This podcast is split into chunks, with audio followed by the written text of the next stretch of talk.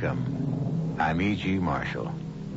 How many authors, scientists, philosophers, and just plain folk like us have toyed with the idea of time as a fourth dimension? Theory upon theory, from the magnetic fields that open windows, from our everyday world to other worlds of the past or future, to the conception of all periods in time running concurrently like parallel rivers.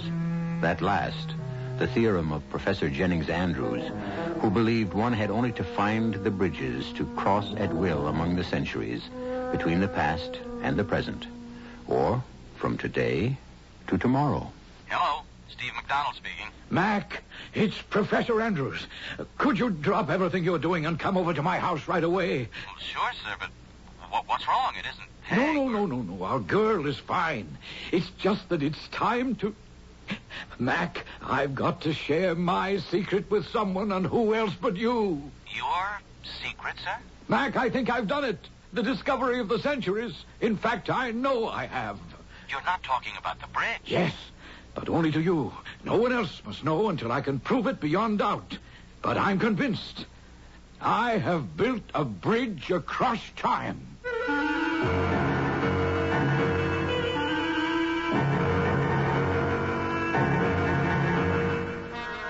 Our mystery drama, Assassination in Time, was written especially for the Mystery Theater by Ian Martin and stars William Redfield and Jennifer Harmon.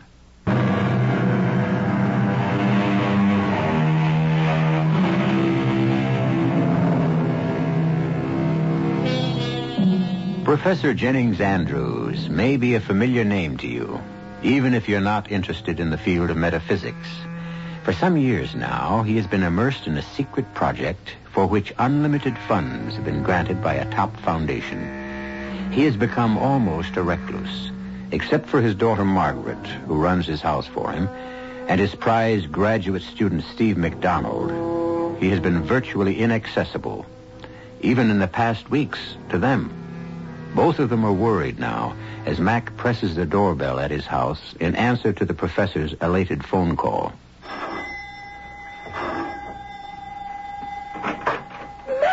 Peg, darling, how are you, sweetie?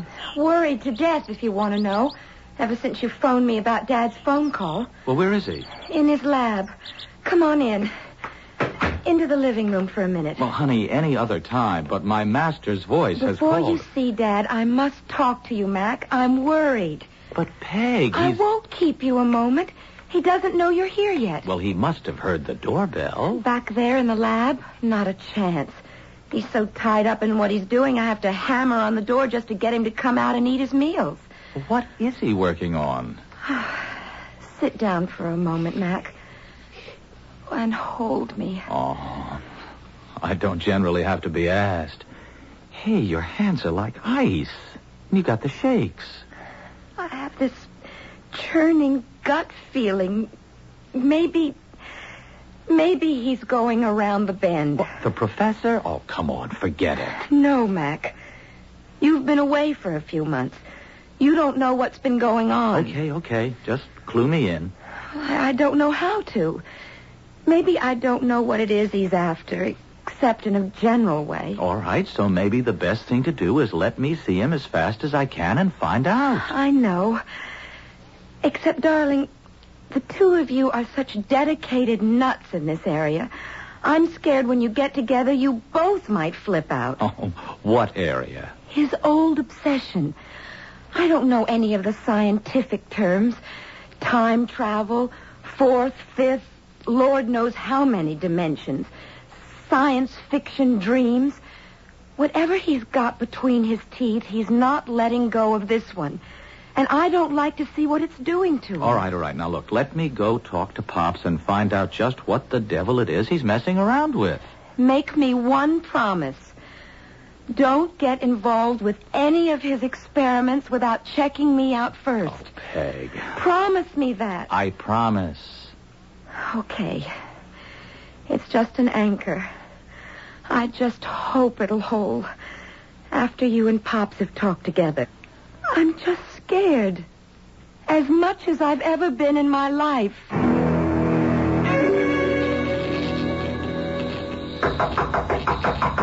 Professor!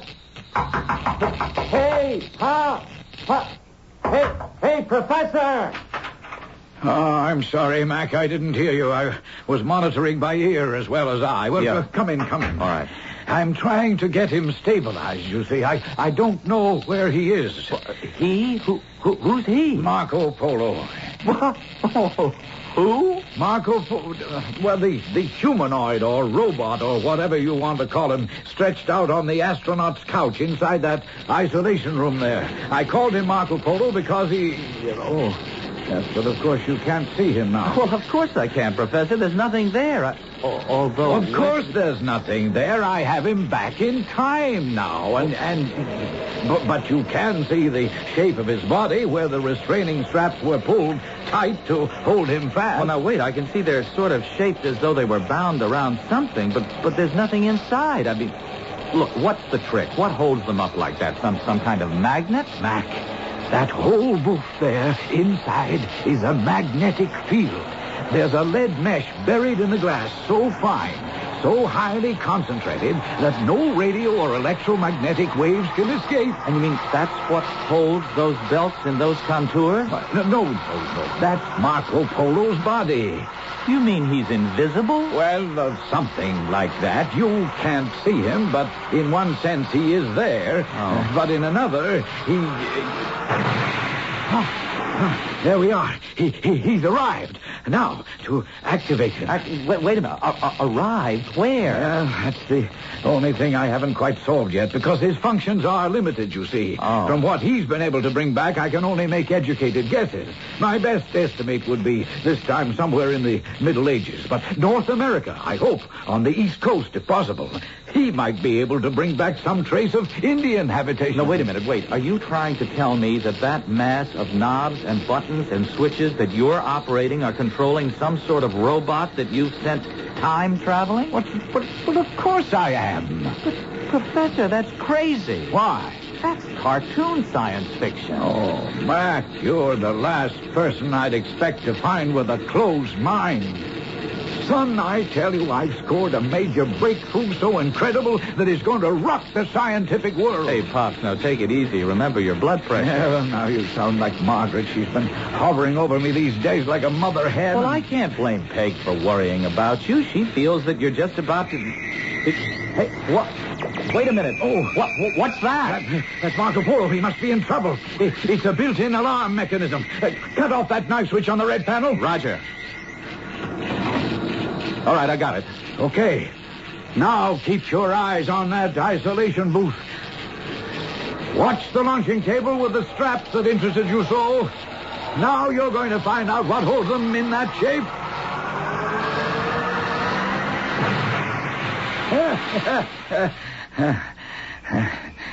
Well, by damn, he's there. Just as you said he'd be. Yep. It's a good thing he's only a humanoid. Or all I'd have brought home through time would have been a dead man. You see what's sticking out of his chest? Yes, an arrow. yeah. Well, I'm getting better. I may have missed by a century or two, but at least I got the place pretty near right. Dad? Mac, are you all right? Uh, uh, it's, it's, it's fine, honey. There's nothing to worry about. No, no, no, no problems, honey. Uh, I, I don't want her in here yet. Pops, she's already. Dad, open this door and let me in. But I can't, honey. Now be reasonable. I'm in the midst of an experiment. Look, she's got to find out sometime. I don't want her to know until I've talked this through with you. But after this, You mean our friend with the arrow in him? yeah. What, what I had in mind is, is too risky. Look, Professor, give me a moment with Peg to cool her down, and I'll be right back to talk it out.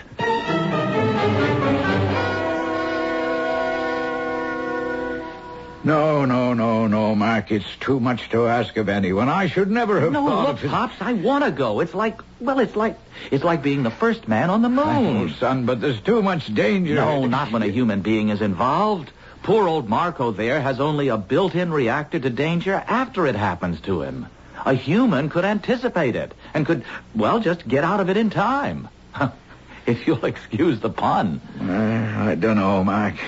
I'd go myself, but to orient you to the panels and all the controls and just how to balance and counterweigh them, well, that would take months. No, no, the right one to go is me. There's only um, one hitch that I can see. Oh, I'm way ahead of you. Whoever you are, wherever you are, you're going to have to actually replace someone who has already existed in history. Yes. And that may control just where you end up. But remember, if it puts you in any danger, or it's too difficult to maintain the deception, just activate the danger signal and I'll have you right out of it. If I am myself, now maybe I'll really be that other person. And all my today identity will be wiped out. Then what happens to whoever it is or was, well, they might turn up here in the present. Ah, yes, but you see, that was the purpose of the straps. But nobody ever did when you sent old Marco Polo on his travels. Because he wasn't a living creature, just a machine. Oh. Still, might interfere with your return. It is a large hitch, you're right. And I have no right to ask you to take the risk. You don't have to ask me, Pops. I'm ready and straining at the bit. The hitch is your daughter and my girl, Peg. I don't know how I'm going to talk her into letting me try it.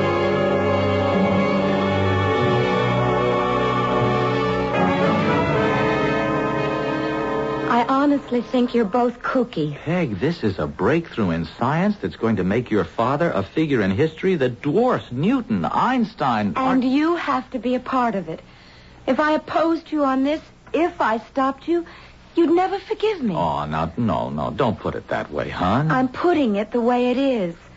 Our whole future depends on you taking a trip into the past from which you may never return. Oh, there's practically no chance of that. No, Mac, no hedging. Just like it is.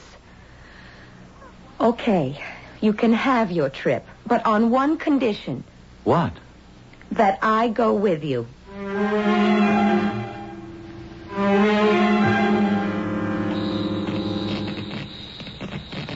Well, guess we're all ready.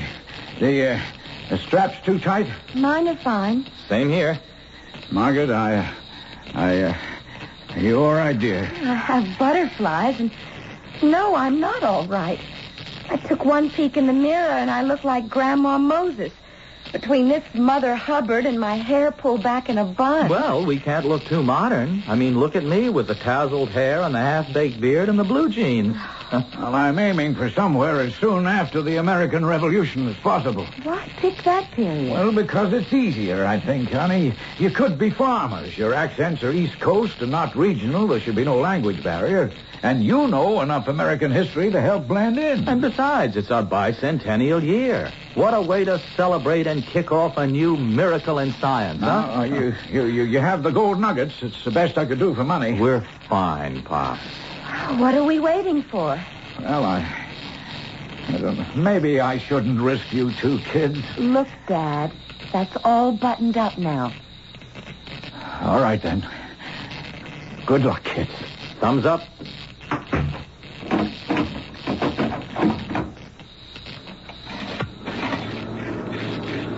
All right.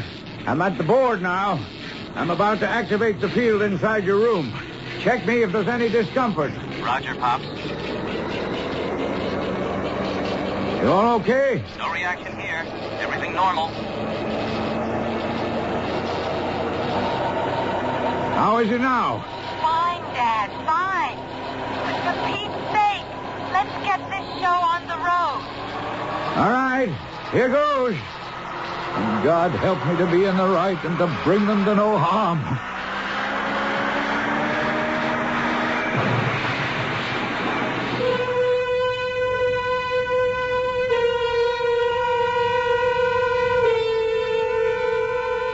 On the road.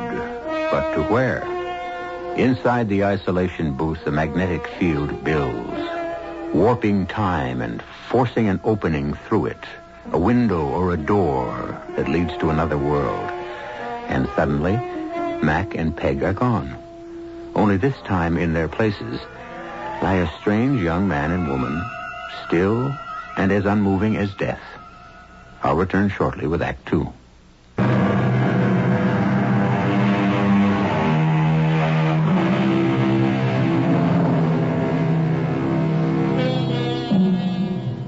Through the lead-shielded glass, the professor peers at the two unmoving strangers bound by the straps to the couches. Reflexively, he takes a quick series of pictures with a special camera built into the booth. Because of the tightly woven mesh, it is hard to distinguish features, but both man and woman are dressed in nightshirts. Or are they shrouds? But other questions crowd the professor's head. Have Mac and his daughter replaced these two? If so, in what century? What year? What place? And alive or dead? Mac. Mac. Hmm? Wake up. Well, what? Why? would- Peg? Well, that's just great. You make a dishonest woman of me, and you don't even know who I am. Wh- What do you mean? Just in case you haven't noticed, we seem to be in bed together. What? You're right. But where? Where are we? Well, I don't know. And while it's question time, what are you doing with that silly cap on your head? What cap? Wait a minute. Good Lord, I look like the old woman who lived in the shoe. And in that long flannel nightie, you look like you're well on the way to adding to that family. I'm coming back to bed. you shameless hussy. Ooh, I'm Freezing. Ooh, you don't know how cold it is outside the blanket. Aw, Hold me. there. Is that better? Ooh, I guess. Yes. Well, now let's see. We seem to have replaced two other people in the year of our Lord, whatever it is. Say, look. What? There's a fireplace and some logs. I'm going to light us a fire and get the chill off this place. Ah. Well, how about that? Carpet slippers. There's a robe at the bottom of the bed. Yeah, I see it. Any way to light the fire? Yes, but hold your breath. Why? Old phosphorus matches. Lethal as all hell to breathe and probably stink to high heaven. Anyway, here goes. Ah, they work, though. Ooh. Wow. Phew. I'll open the window a little. Here. Are we in the country? Nope. City of some sort. Is it very early in the morning? No, the sun's up. I wonder where we are. Well, at least we know it's somewhere past the early 19th century. How? Well, matches weren't invented. At least the phosphorus match wasn't till like the 1830s. Hey, I think I can tell you where we are. Where? Come over to the window and look for yourself. It's marvelous. It's like, uh, like Philadelphia. Uh, no, know? no, wait a minute, wait a minute. Look out over there. Almost due south. Oh, why, sure. Even with that scaffolding around it, I can see what it is. It's the dome of the Capitol. Hmm. So we're in Washington. Yeah, that's what it looks like. Let me think.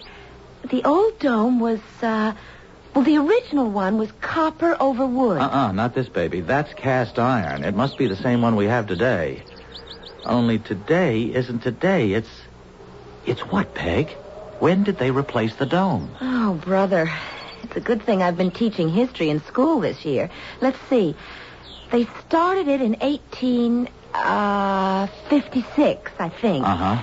And it took nearly 10 years to complete, or nine, I guess. And it's darn near finished, so that would make it about, uh, say, uh, 1864, around there? Well, it wasn't finished till 65. Uh-huh. I don't know exactly when.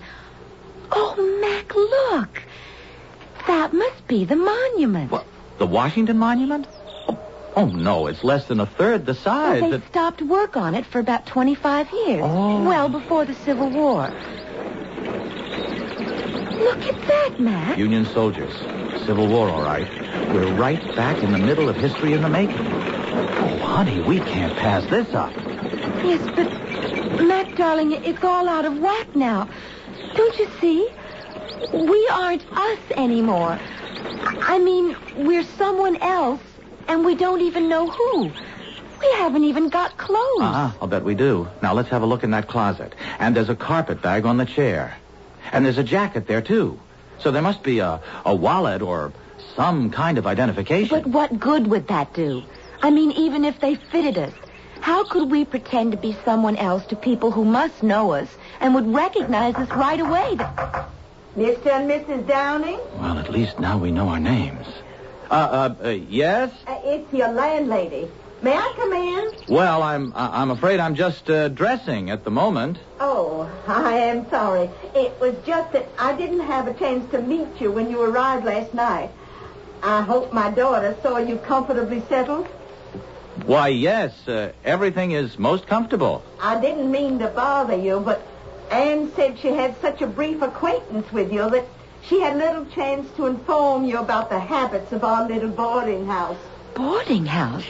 I just wanted to let you know that we serve breakfast in the dining room on the main floor between 8 and 9. Oh, uh, what time is it now? Just a quarter till 8. I and the other guests will look forward to meeting you formally then. And forgive me if I've disturbed you. Not at all. You've been most helpful. Ask her her name. Not at all. See you later. Uh, uh Miss, uh, uh, Mrs. Uh... No, no, no. No, it, it's too late, Peg. She's gone. Okay. This is our chance Our chance for what? to see what we can do about establishing our new identities. To find out if we can risk going down to breakfast and get away with being who we're supposed to be over 50 years before either of us were born. Let's, oh, with apologies to the real Mr. and Mrs. Downing, pore through their possessions and find out just who we're supposed to be.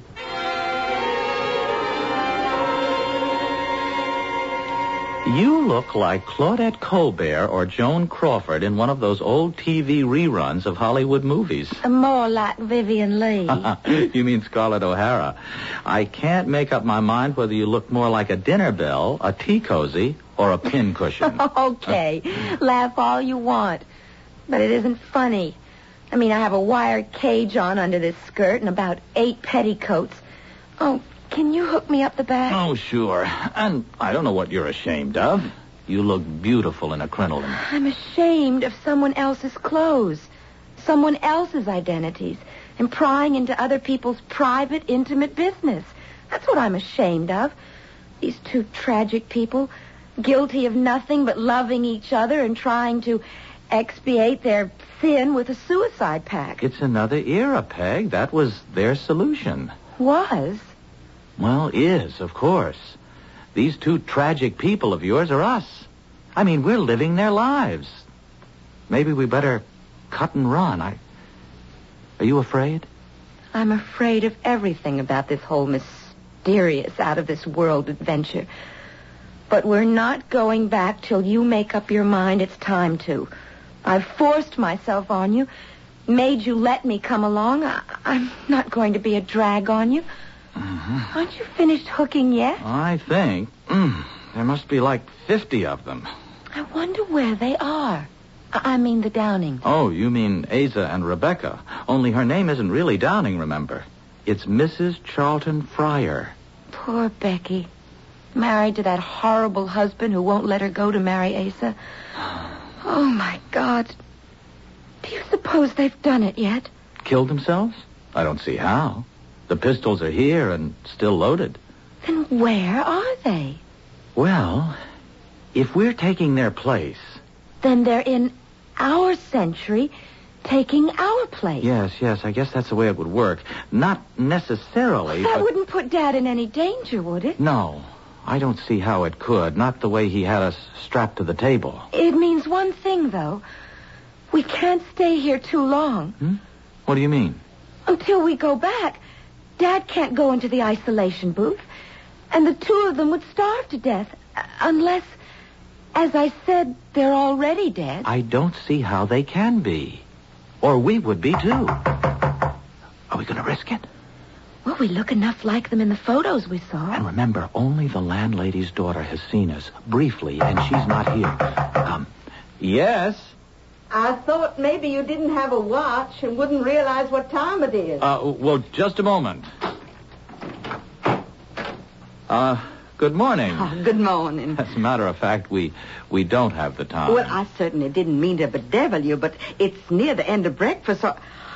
Oh, my. Aren't you the pretty little thing? Just as my daughter said you were.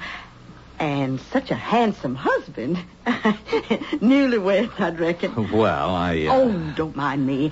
Ah, come on along. I'll take you downstairs. Uh, will you be stopping with us long? Why, I. Uh... Uh, we really can't tell. Just long enough to find a, well, our own place. of course, I understand. Uh, you're not with the army, Mr. Downey? Uh, not now. Well, I, I can assure you, ma'am, these clothes feel very strange to me. Oh, so you must have been. Oh, well, we should let that be. It's no fit subject for discussion now. General Lee has surrendered and the war is over. Mm-hmm. Here's the dining room. Uh, make yourselves comfortable. These seats be all right? Just fine, thanks. what line of work are you in, Mr. Downey? Uh, my husband is a, a builder. Oh, that's right, fine.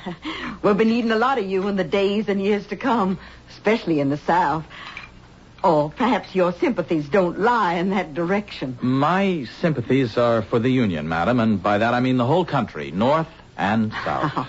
well, I'm sorry you won't be meeting any other boarders since it's late, but you'll meet the whole little family at dinner. Uh, save for my son John, who's away on business. Well, dinner's at noon. Now, anything else I can get you while breakfast's on the way? Oh, uh, why, yes. Uh, do you have a newspaper by any chance? Oh, there's a copy of the National Intelligencer right there on the sideboard. Oh, thank you, Mrs. O- oh, I'm embarrassed, but not, not having met you in person last night, your name has escaped me. well, Lord knows it's not that special anyone should remember it. I'm a widow lady named Mary Surratt. Now, if you'll excuse me, I'll get your food. Surratt. Mac, get the paper. Sure. What, what date is it? Uh, let me see. Uh, April 13th, 1865. That makes today the 14th. But what? Oh, my God. April 14th. The day John Wilkes Booth assassinated President Lincoln at Ford's Theater. And we're in Mary Surratt's boarding house, the spot where the whole plot was hatched. If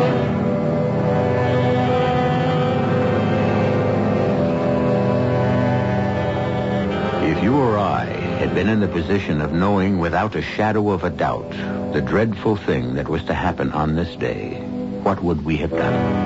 And how? That's the question that faces Peg Andrews and Steve McDonald, time travelers who have it in their power to change history. I'll return shortly with Act Three.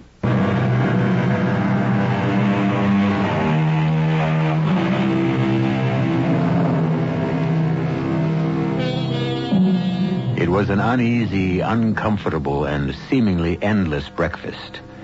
If Mrs. Surratt noticed Peg and Mac's agitation, she no doubt would have put it down to the fact that she had decided they were newlyweds. Finally, after choking down as much as they could of the ham and eggs, hominy grits, and tea, they were able to break away. Why, you two little lovebirds only nibbled at your breakfast. I, I'm sorry, Mrs. Surratt. Oh, I understand. I'm not so old I don't remember my wedding breakfast. I was a mite nervous, too. I wonder if you'd excuse me. I'd like to go back to our room. Oh, of course. I can quite understand your wanting to be alone. But I'll make sure you get called early enough to meet everyone and eat a good dinner at noon. Oh, I, um, um, perhaps you'd better not expect us for dinner today. No? Uh, uh, visiting friends here in Washington? No, we, uh, we just want to have a picture taken and take care of a few errands, like, uh, going to the bank. Oh, Lord, don't you worry about that. I can see you're the kind to be trusted. But if you're having a picture taken, let me recommend Gardner's Studio. He takes all the honeymooners. And for the times, his prices are reasonable. Well, uh, we'll remember that. And uh, now, if you'll excuse us, we have a few things to straighten out.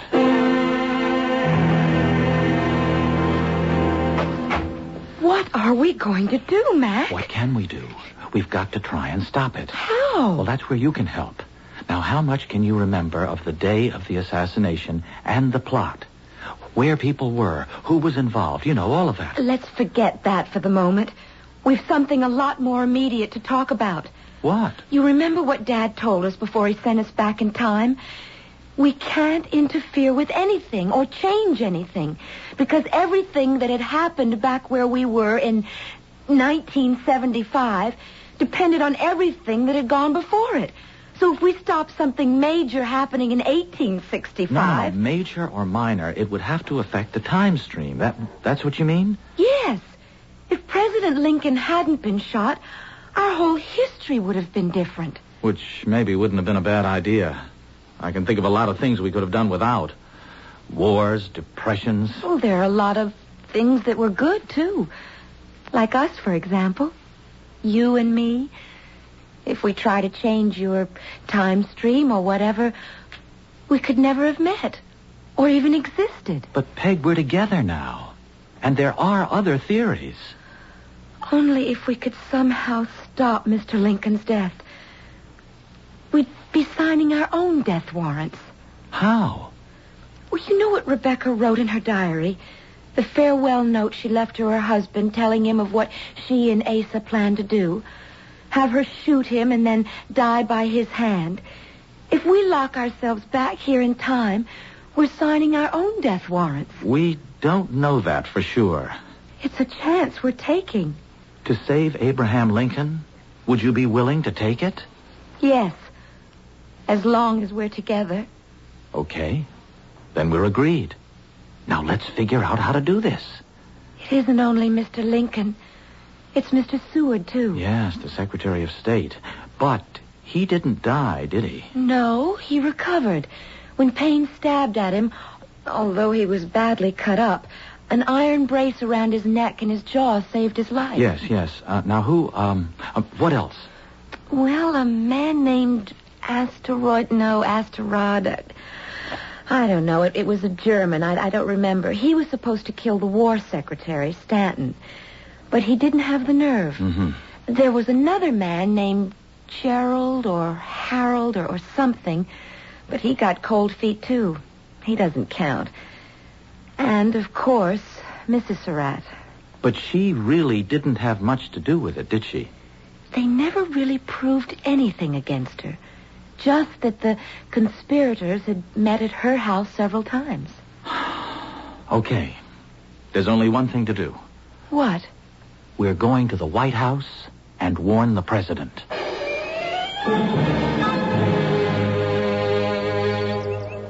Well, if this is Pennsylvania Avenue, that must be it, but it doesn't look like the White House. It wasn't even called that then. Oh, I mean now. It's called the President's House. What are we going to do? I'm going up to that sentry and try to get in. I'm coming with you. Peg, there might be some danger. Some danger? What else is this whole thing? All right, all right. Let's go. All right, lady, move along. Abe ain't seeing any more petitioners today. Hey, you. Where do you think you're going? I have business with the president. Yeah, you and what's left of the population. Forget it, mister. He's only one man, and anyways, he's tied up in state business. Now move on, will Oh, you? please, officer. It's very important and, and You- personal. You can forget the flattery, ma'am. I'm just a plain foot soldier, Union Army. And I got no use for civilians today.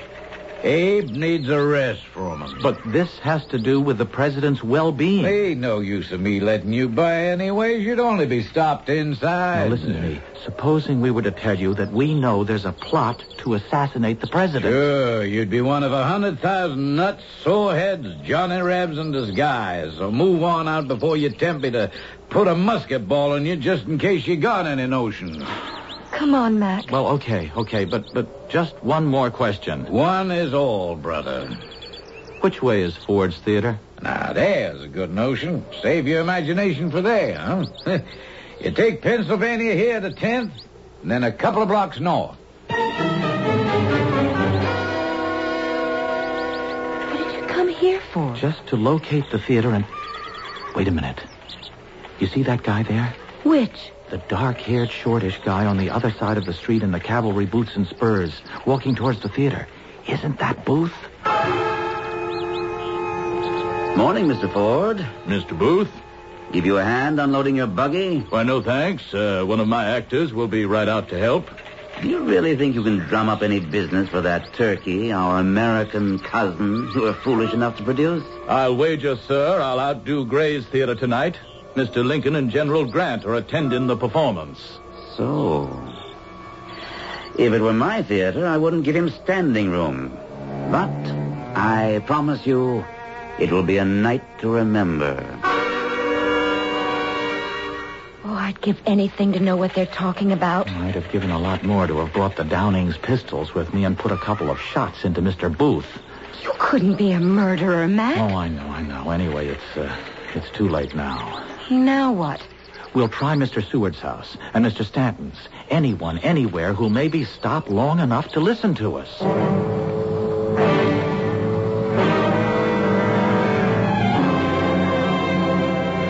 Incredible, isn't it? Here we are with the knowledge to stop one of the greatest crimes in history, and we can't get anyone to listen to us. Maybe that's the way it has to be. No, no, Peg. I, I, I just can't give up yet. If there was just some way to get to Booth. I don't see how. Well, there seems to be a lot of activity around this house tonight. Hmm? What? I don't know. Maybe there's a party now that supper's over. The front bell keeps jangling and people keep riding up. Wait a minute, wait. You don't suppose. Look, the conspirators must have had a meeting once they knew Lincoln was going to actually be at the theater.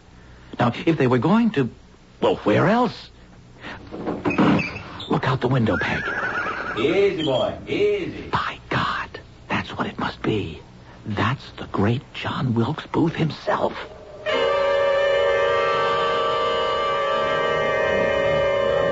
Hear what they're saying? No, not really. Just enough to know they're planning something. I heard the name Payne, though. Well, then it's the plot, all right. He's the one who. I want you, Davey, to hold the horses. And Atzerodt, you will kill the Secretary of War, Stanton. Payne, my trusted friend, I leave the Secretary of State to you. You will make sure of Seward. Lincoln, I shall shoot through the head, and General Grant shall be dispatched with the knife. Then down to the stage and to rive the startled audience with the ringing phrase, Sic Semper Tyrannis. And when I leave the stage for the last exit, I shall leave as the most famous man in America and across the world. Now, we must discuss the escape route by the Navy Bridge. Now. What are we going to do? First things first. Now, come on. Get the pistols and let's get out of here. Why, Mr. and Mrs. Downing, what are you doing downstairs? I thought you were off to bed. Well, uh, we were just going to take a stroll, but it seems a little chill. Uh-huh. Come, Rebecca, dear. Uh, put on your wrap against the night air. Mary.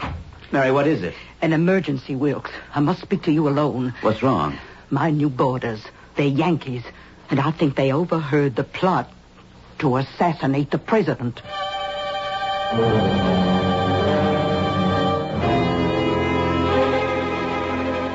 Where are we going, Mac? I noticed a little park on the way to the theater. Now, Booth will have to pass through there on the way. The others will have split by then. I'm going to ambush him. And? And nothing. Just keep him from getting to Ford's Theater tonight. At least it'll save the president. Here's the park now. What, Peg, what is it? Lover's Rest. That's where the Downings were going to commit suicide. Mac, look out! What, what is it? John Wilkes Booth! Get the alarm for Dad, quick! Are you the Downings? Yes. Are you John Wilkes Booth? Forget that. I will not let you stop the march of history. Nor I you.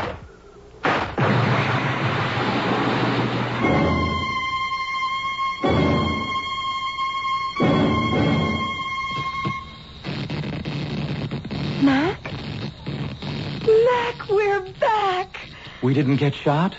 Or kill each other in that suicide pact? If anyone got shot, it must have been Asa and Rebecca. Hello, Dad. Oh, honey. Oh, children. Oh. now, now, what's all this about being shot? Are you all right? Well, a bit shook, sir, but I guess all here. W- What happened with you while we were gone? Oh, sir, I had a couple of strange guests lying on the table strapped down. A girl in a crinoline dress? And a guy in a long-tailed jacket like they wore in the Civil War? Just about describes them. They lay like corpses. So that's all that happened to me. now, what happened to you? We tried to stop Lincoln's assassination. You what? But I don't guess we succeeded. I mean, nothing's really changed, has it? Oh, no, I'm afraid not. President Abraham Lincoln did get assassinated by John Wilkes Booth on April 14th, 1865.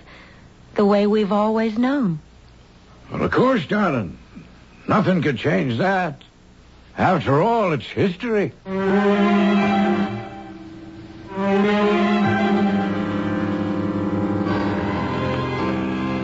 It's history, all right. But might it not have been?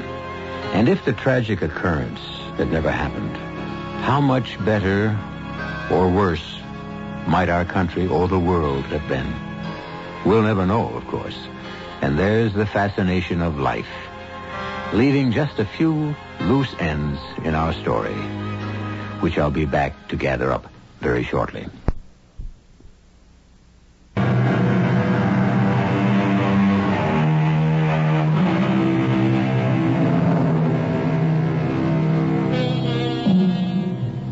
One final footnote. It is fascinating that in one of the Washington papers of December 15th, 1865, black bannered headline with the assassination reports, buried in the back pages was a small note that the bodies of Asa Downing and Rebecca Fryer had been discovered in what appeared to be a suicide pact. The item might never have made the paper except for the coincidence that the death tryst was so near the now famous Ford's Theater. Our cast included Jennifer Harmon, William Redfield, Ian Martin, Bryna Raeburn, and Gordon Gould. The entire production was under the direction of Himan Brown. Radio Mystery Theater was sponsored in part by Buick Motor Division.